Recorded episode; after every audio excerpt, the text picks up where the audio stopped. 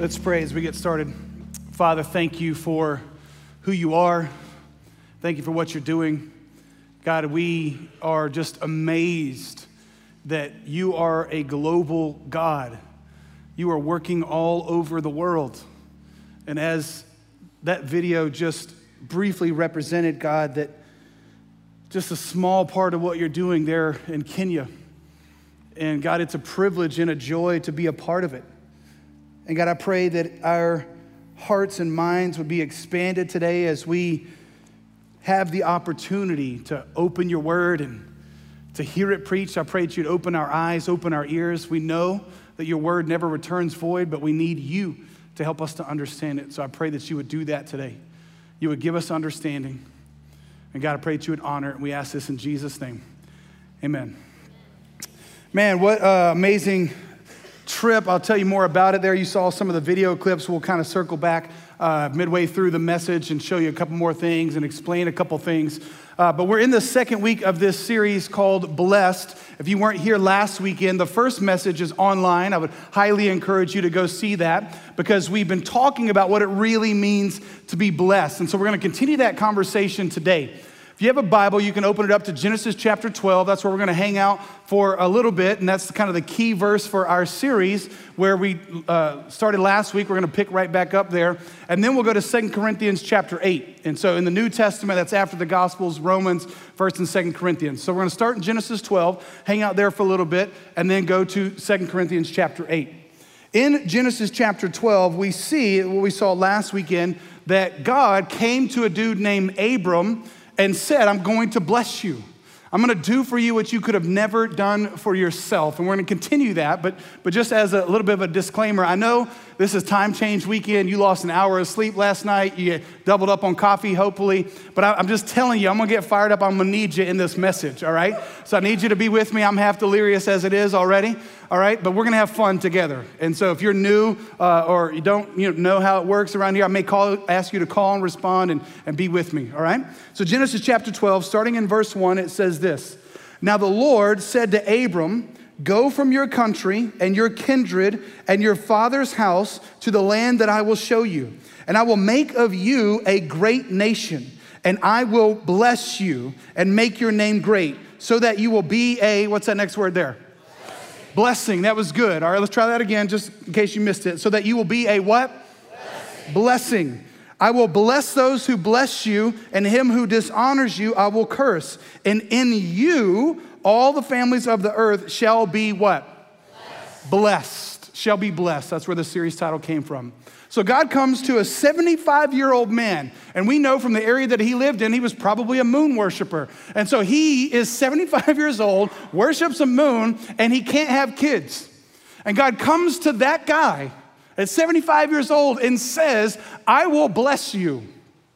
I will make you into a great nation. And we talked about this last week. God loves to take people who got no shot at doing something for themselves and using them in miraculous ways. Paul says it in Corinthians. He says he takes the foolish things of the world to shame the wise. Why else do you think God made me a pastor, right? Some of y'all get that later, right? I, I mean, it's foolishness that God would take somebody like me and make me into a pastor. And, so God comes to this guy and says, I will bless you. And, and, and when we say bless you when someone sneezes, this is far more than that. As we talked last week, Ephesians chapter 1 says that God has blessed us in Christ with every spiritual blessing. And so, what it means to be blessed and God's desire to bless us is far greater than we ever thought. But here's the key He comes to him and says, I will bless you so that, so that you will be a blessing. So that you will be a blessing. See, when God comes to somebody and blesses them in Christ with every spiritual blessing, and they have faith, he does it not just for that person,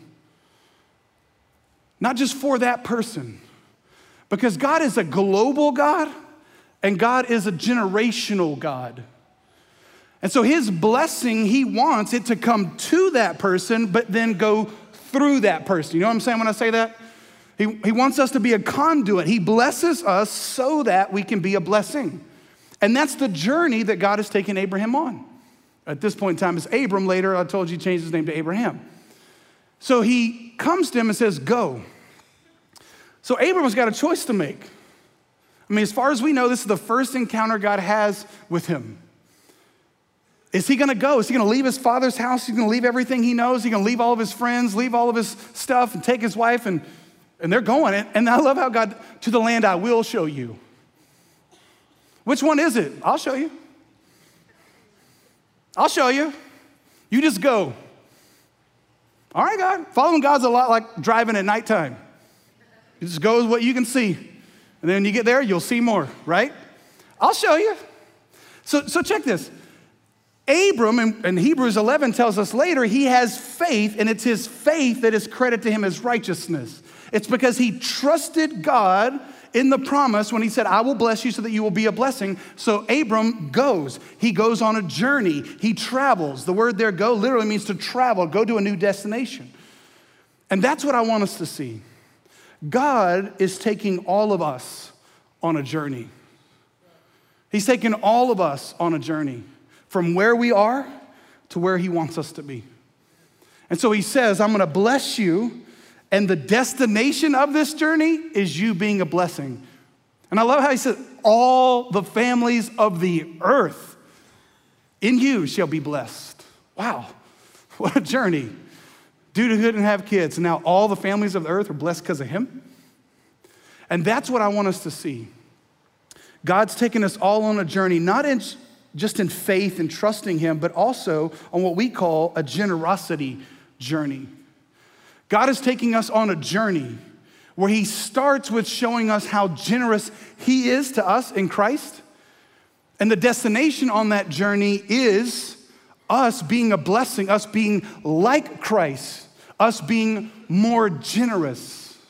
And that's the journey that all of us have to decide today whether or not we're going to go on that journey. But I want to encourage you before we move over to 2 Corinthians chapter 8.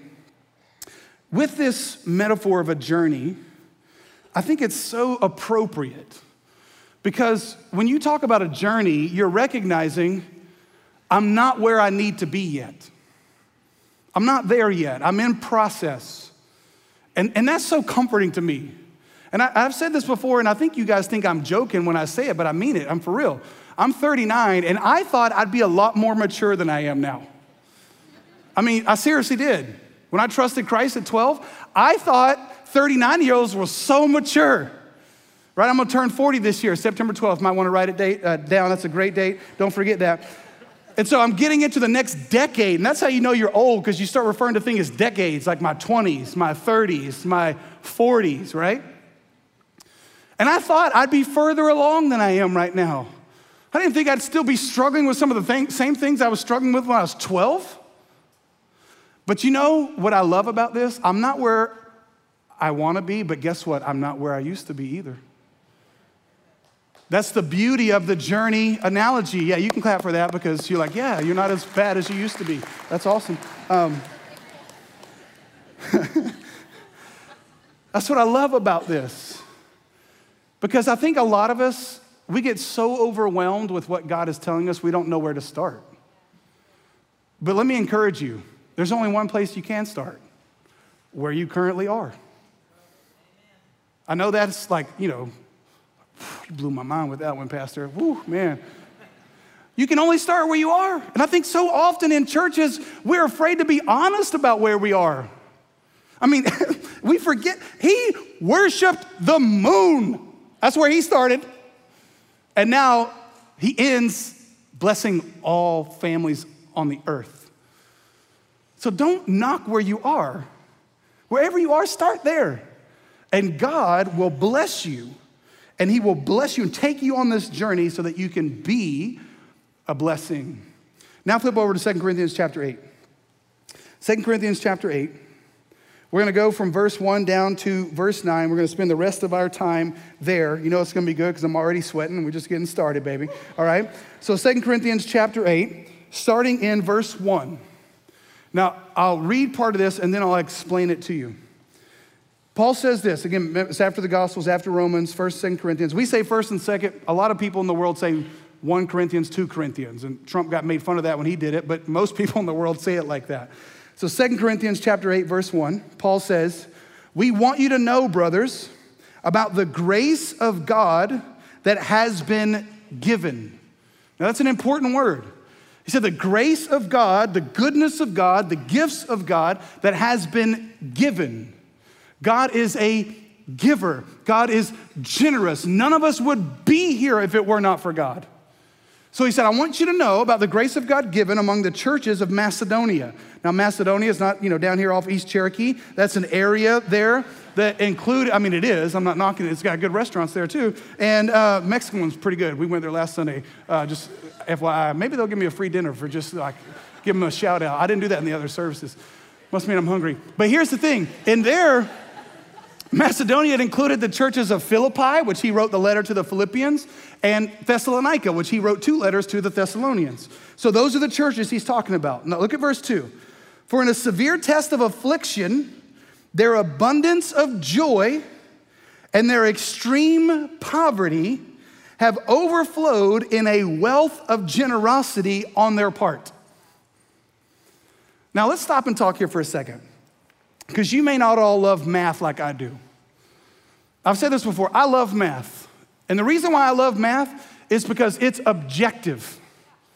Two plus two equals four. Three plus three equals, okay, like half of you, you're like, ah, I think it's six, right? It's objective. Here's the thing two plus two is four. I don't care how you feel about it, it just is. That's why I like it. My feelings don't matter. This is why I couldn't stand writing as a kid. Lindsay's a great writer. I stink it. I hate writing papers. And the reason why is I turn it in and the teacher's like, that ain't good. I'm like, well, that's your opinion. right? I mean, it's so subjective. What do you mean it ain't good? Made sense to me? So I don't like writing. I don't like all that. If you do, great for you. I'm not knocking you. I'm just saying I like math. But I don't know if you noticed it, that's a weird equation.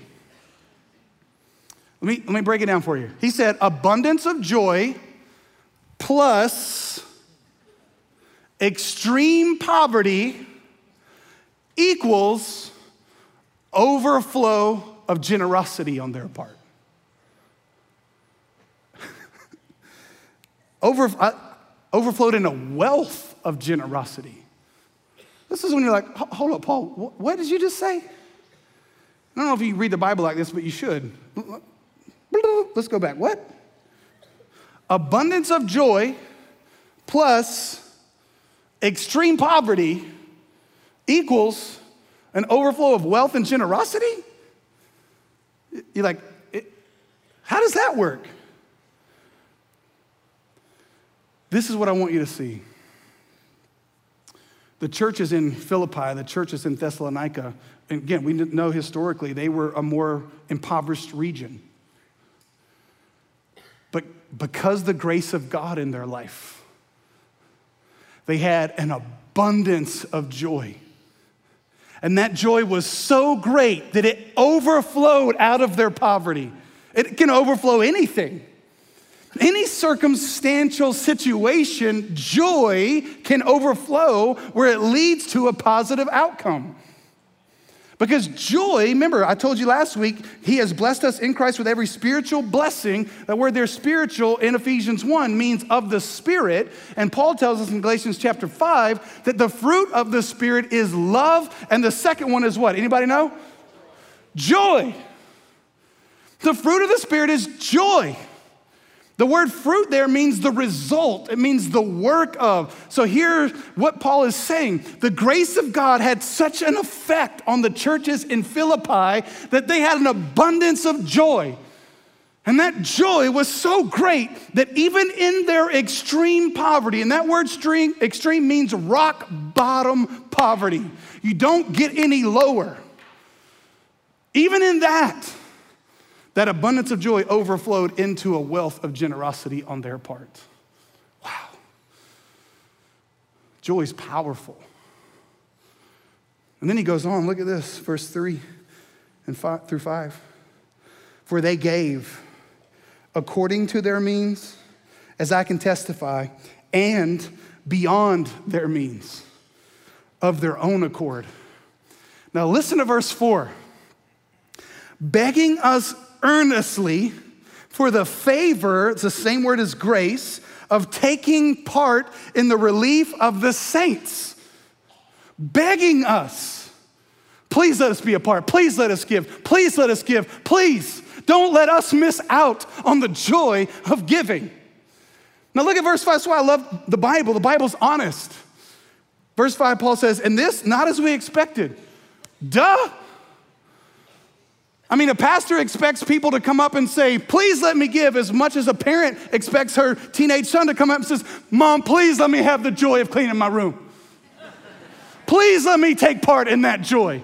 I don't want to miss out on the joy that is offered me in serving you. What mom wouldn't faint when she heard that? You ain't my kid. Paul says, not that we expected. Duh, nobody expects that. But listen why it happened.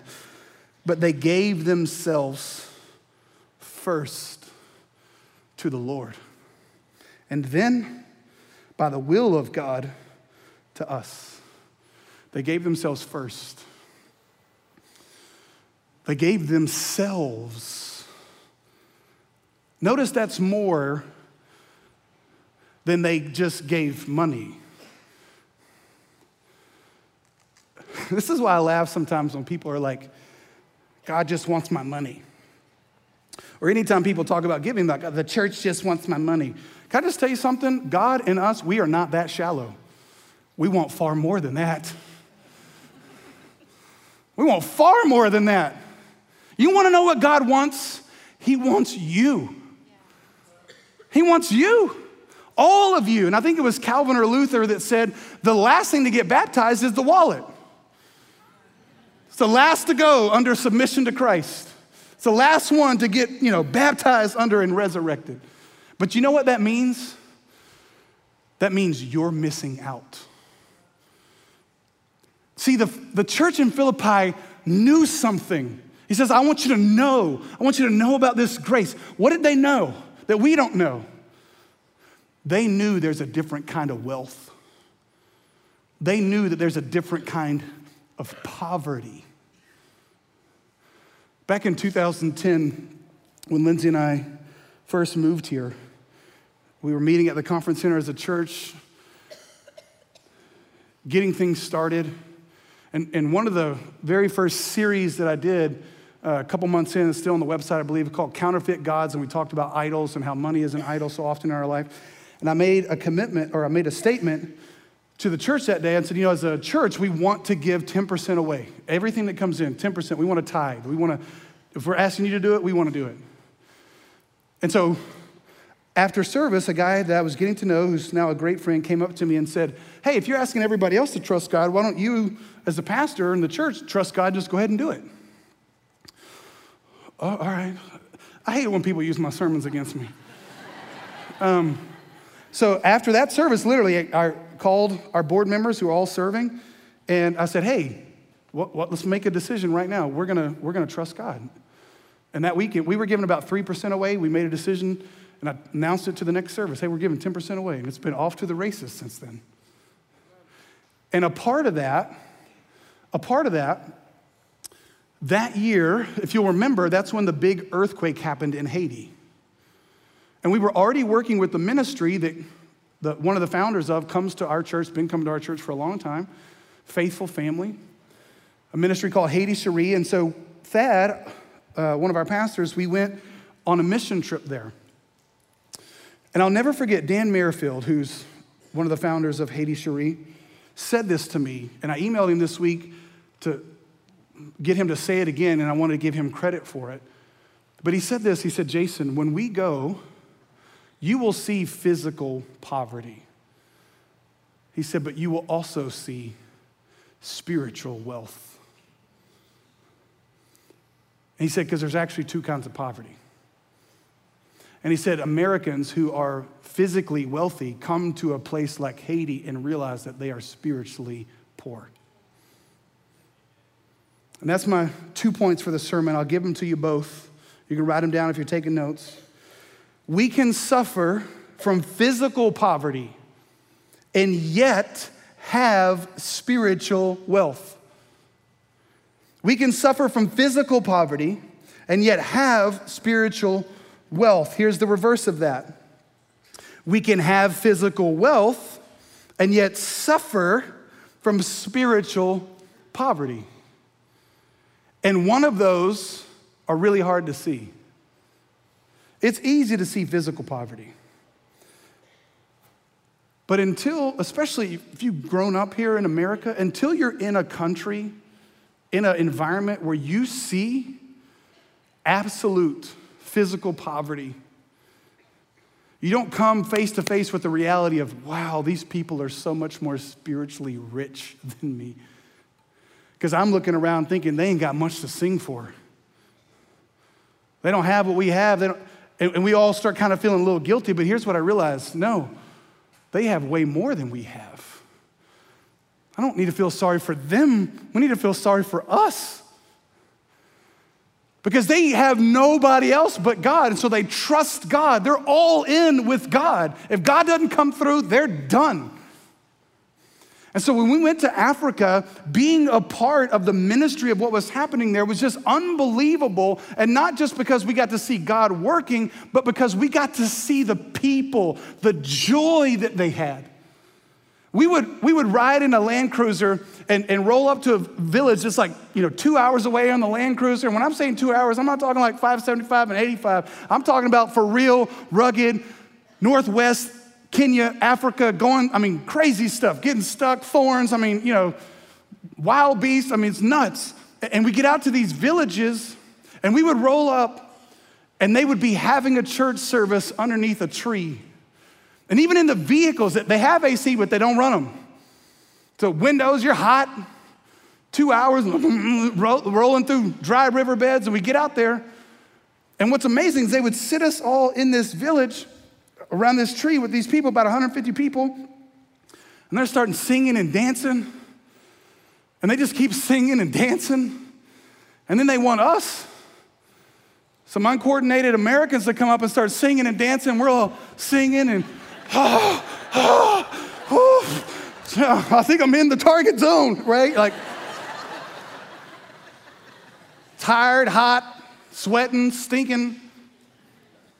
But I've never felt the Holy Spirit as much as I have underneath that tree. You wanna know why? Wanna know why? Because they know Jesus in a way that I didn't. They'd experienced God in a way that I hadn't. And I'm gonna show you just a short 30 second clip, and I, I want you to see it. And it's not long enough. I wish I could show you more, but just, I just want you to hear the sounds. I want you to, to at least see and hear kind of as best as I possibly can describe to you what I mean when, when you see them and hear them singing and dancing. You guys check this out.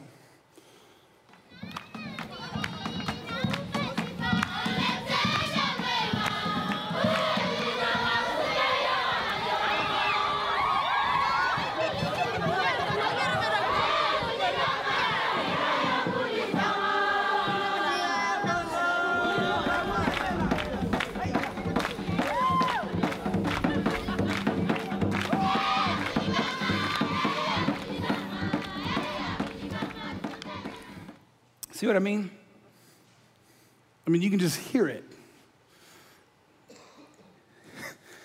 And we rolled up to the first one. It was in Kakiring. And I'll show you a picture in just a second, but because the ministry of serve, going out and feeding people, they, would, they said this a hundred times food is just a platform to share Christ. So they'll go out and feed in these villages, and then people come to know Jesus. Then they'll dig a well, and the community is built, and then people get saved, and they put a pastor there and plant these churches. And it just keeps happening. And so we got the joy and privilege of building two of those churches. Because of your generosity, we were able to build two churches there. And they were waiting for us to get there to dedicate the building. And so we get there underneath this tree singing and dancing for like an hour and a half. I mean, just like people coming in and then they're like, let's go dedicate the building. And so you saw part of that. We all just kind of a crowd, a mob start going around the building and we're walking, like, or dancing and singing around the building. And I gotta be honest with you, I'm thinking, are we gonna Jericho this mug? Are we going around seven times? Like, because I don't know if I got seven times in me, man. we were just singing and dancing over there. Thankfully, by God's grace, we went a time and a half. But we get to the back side of the building, and again, you saw it there too, without fully understanding what you were seeing. We're all kind of gathered together, and we're all just praying. Some are praying, in Swahili, some are praying in Turkana. I'm praying in English, people are praying in English. It was the most time that I've ever, I mean, the time that I felt the most like I was at Pentecost. You know, in Acts, where just languages and stuff happening. I mean, I didn't see fire of tongues coming down, but it was just, you could just feel the Holy Spirit. And then we all go into the building and the joy and all the things. And now that building is being used as a pastor training center. And this community is being built and people are being saved. The church runs almost 300 people now. And here's what, yeah, you can clap for that. and I want to show you this because Serve kind of played a trick on us. That's the organization. Look at this picture here. Lindsay and I didn't know that this picture was being taken, but that's the building that we built. I knew there was a building there, and you see the grass huts in the background. I didn't know there was a sign.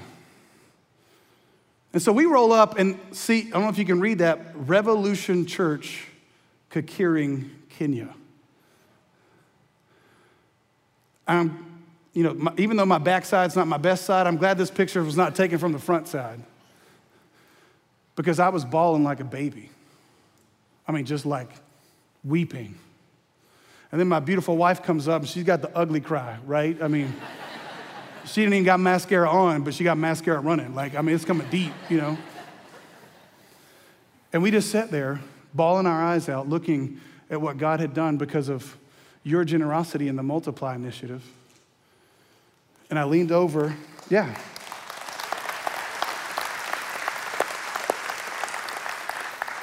I leaned over to my wife and I said, Baby, it's all been worth it. Because I want you to understand something. And again, this isn't a confessional for me, but I want you to hear me as a person. Anytime a pastor or a church stands up and asks people to give, motives get questioned. We started a three year giving initiative last year to plant Jasper. Praise, you guys, you know what's going on with Jasper? Jasper knows what's up. Go ahead and scream, yell. Not you, Jasper, thank you, appreciate it. They're clapping there.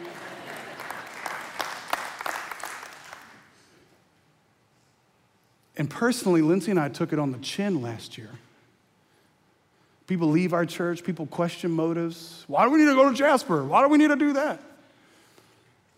Because people in Jasper are going to hell. People in Kenya going to hell. And, and I got to be honest with you, it got to a point last year where Lindsay and I didn't know if we were done here. And then when I stood and saw that building, the Holy Spirit moved in our heart. And I felt him say, Jason, we're just getting started.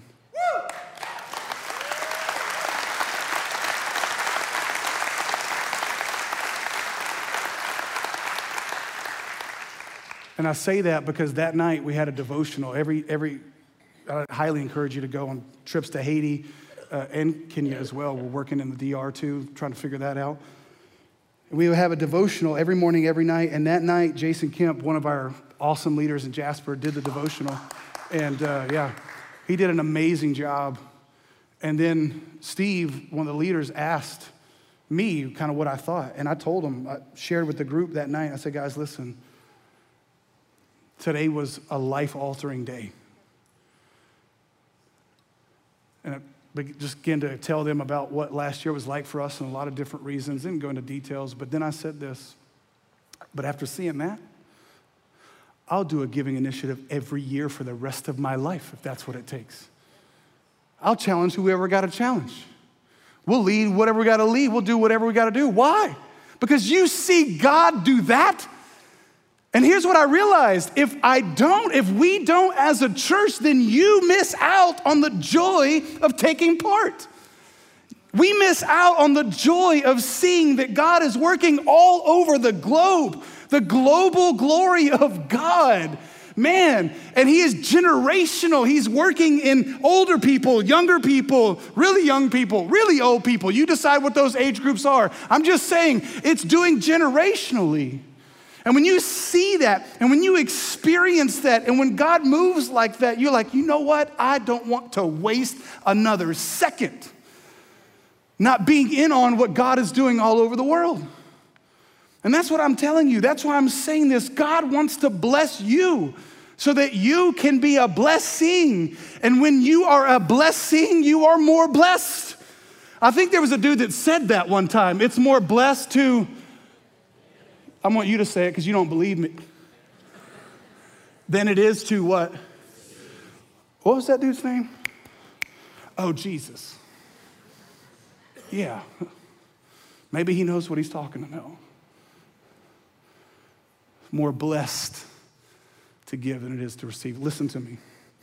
When we talk about giving or being generous, it's not because we want something from you, it's, what, it's because we want something for you. I want you to experience the joy that we saw. I want to experience that joy. I mean, it has wrecked Lindsay and I. We came back, and Lindsay's like, let's move to Africa. and I said, well, I did tell you on our first date, and I've joked about this before, if you're not willing to live in a hut in Africa, then don't marry me. She's like, I'm willing. I said, I don't know. I mean, it's the Lord's will. My, my yes is on the table. He said to go to Canton. It's just like Africa, right? Like coming from Texas. And so um, maybe we're just going more east. I don't know. But I said, you know what, though, baby?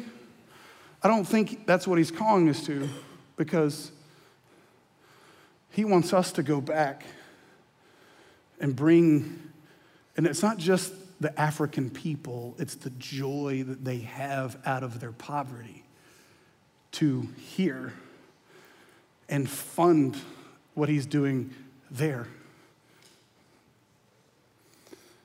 And so I want you to hear me. I want you to hear Paul. I want you to hear the Bible.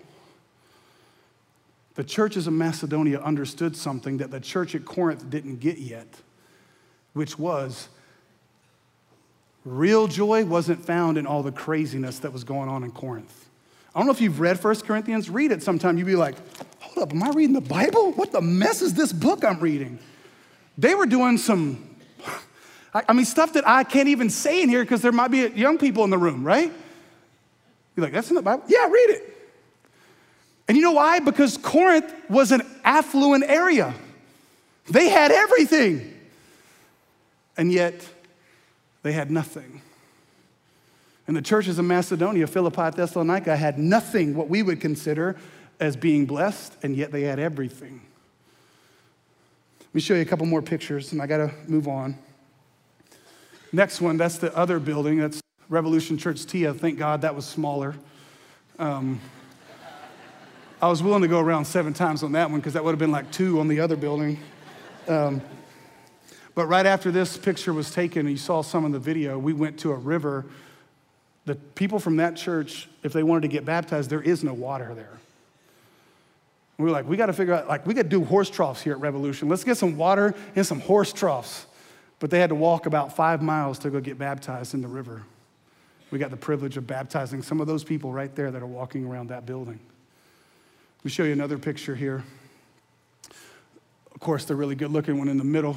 And, um, but on the outsides, to my right is Steve, to my left is Jim. Those guys are the leaders of Serve who both go to church here. To my right is a guy named Pastor Jackson. No one really knows how old he is, but he's got more energy than the rest of us. This guy pastors that church there. And as Serve was going out to these villages, this guy just kept showing up. And they're like, How does he get here? This is like two hours away in a Land Cruiser, and they say, oh, he walks all night. He just walks all night to meet you there. And he's raising up pastors. So Serve bought him, yeah.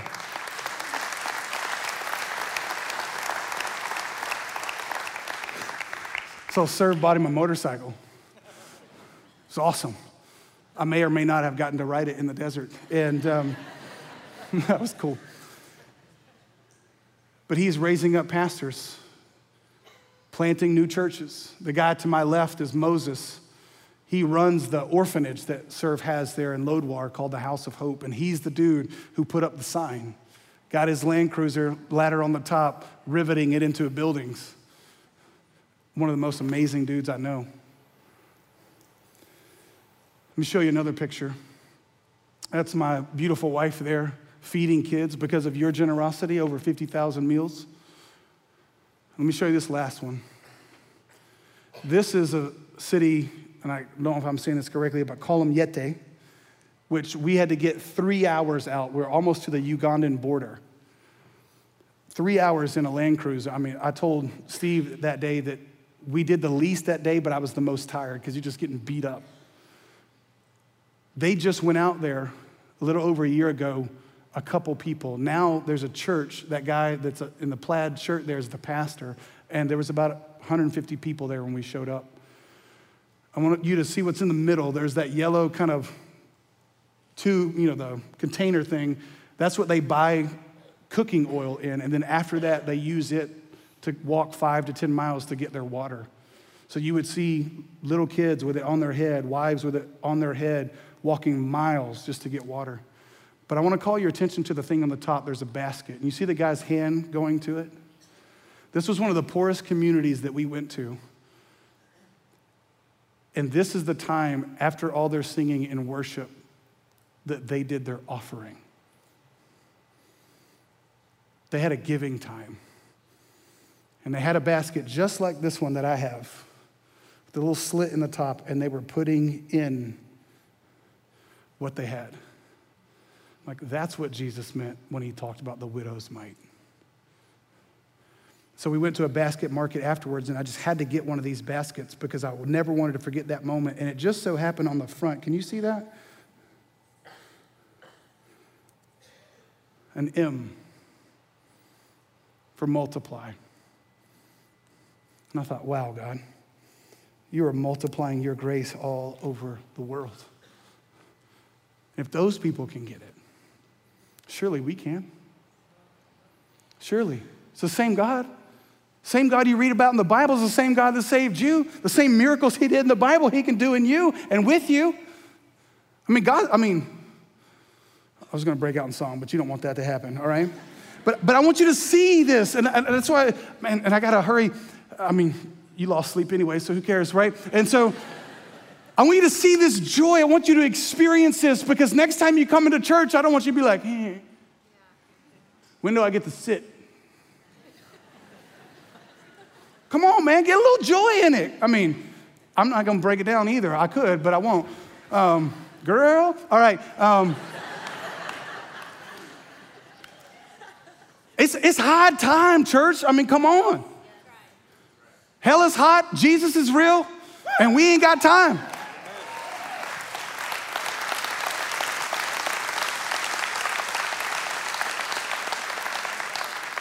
Maybe what we're seeing in our culture today is the church's fault. Because the world is like, why do I want what y'all got? Jesus hadn't told your face that you got any joy.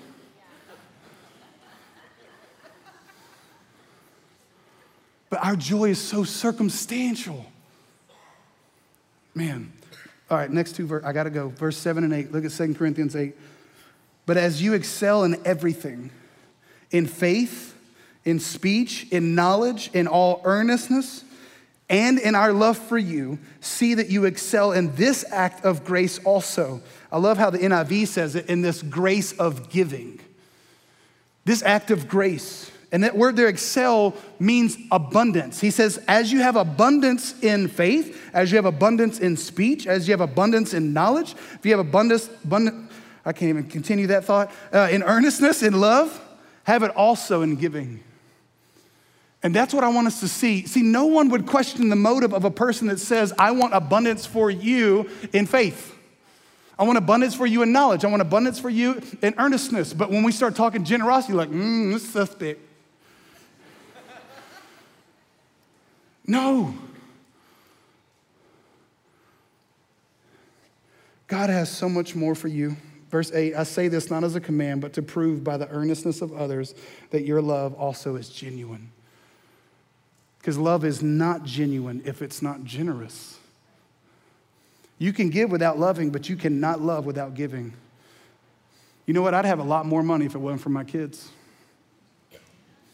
The average stat says raising a kid, kids in the room hear me, cost a parent $250,000 over their life.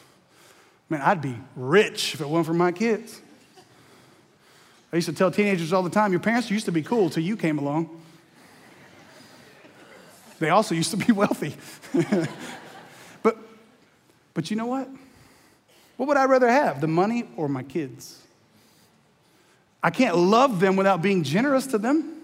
That's how it works. We know this. And that's what God did with you. God couldn't love you without Him being generous to you. And that's what the gospel is God being generous to you by giving you the greatest gift He could have ever given you, which was Jesus. Look at verse 9. For you know the grace of our Lord Jesus Christ, that though he was rich, yet for your sake he became poor, so that you, by his poverty, might become rich. So we don't tend to think like this. But Jesus was rich. The Bible says God is rich in mercy, rich in love. He was also rich in relationship, as we talked about last week. Jesus, by Jesus, we get adopted back into God's family. He left that riches for us, and yet for our sake became poor. That's the gospel. And here's all I'm saying to you, and we're done. When you get the gospel, you get how generous God has been to you you will have zero problem being generous. So let me ask you a question. For whose sake are you willing to become poor? Listen, it's not a sin to have wealth, it's a sin to hoard it. Let's pray.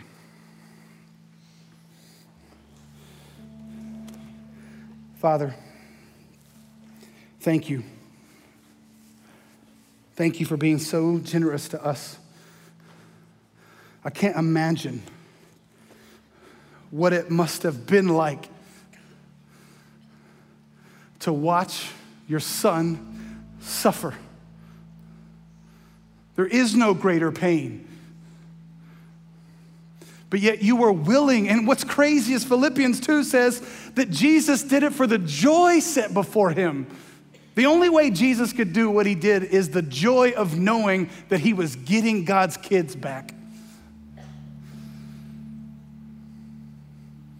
God, you've been so generous to us. And I pray right now, if there's anybody in the house or watching or listening that has never trusted Jesus, I pray right now you'd save them. Nobody looking around or talking here as we close, just give me a moment. Has there ever been a point in time in your life where you could say,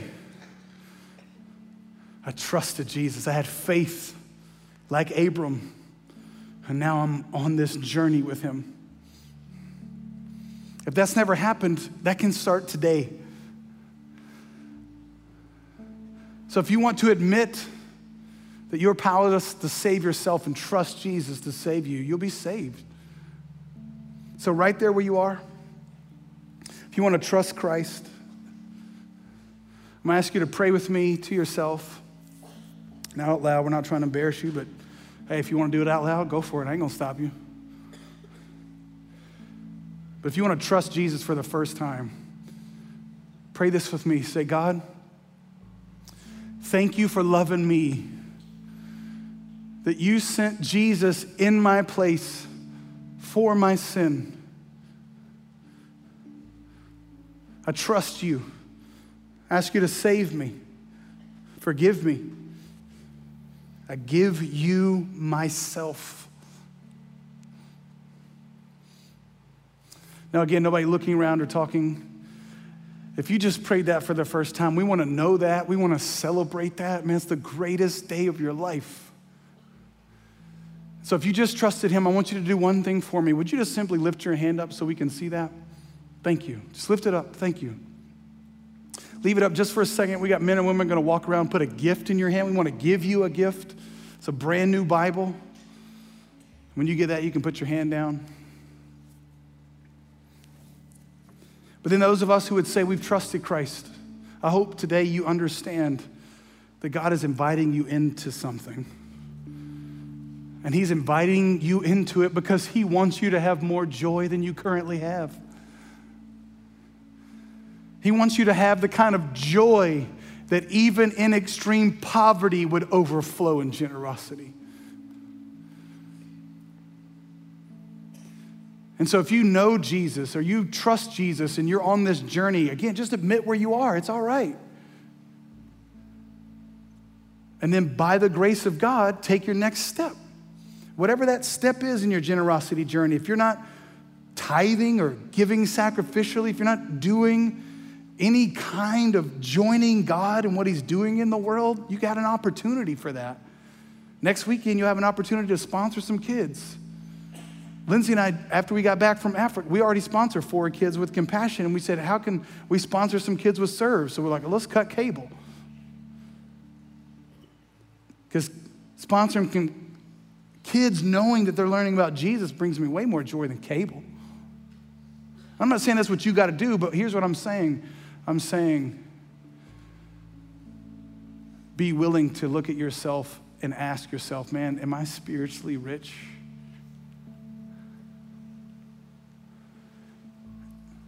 and then you just trust what the Lord tells you to do. Father, we thank you for loving us. Thank you for what you are doing, for what you will do. We want to be blessed by you so that we can be a blessing. We ask all this in Jesus' name. Amen.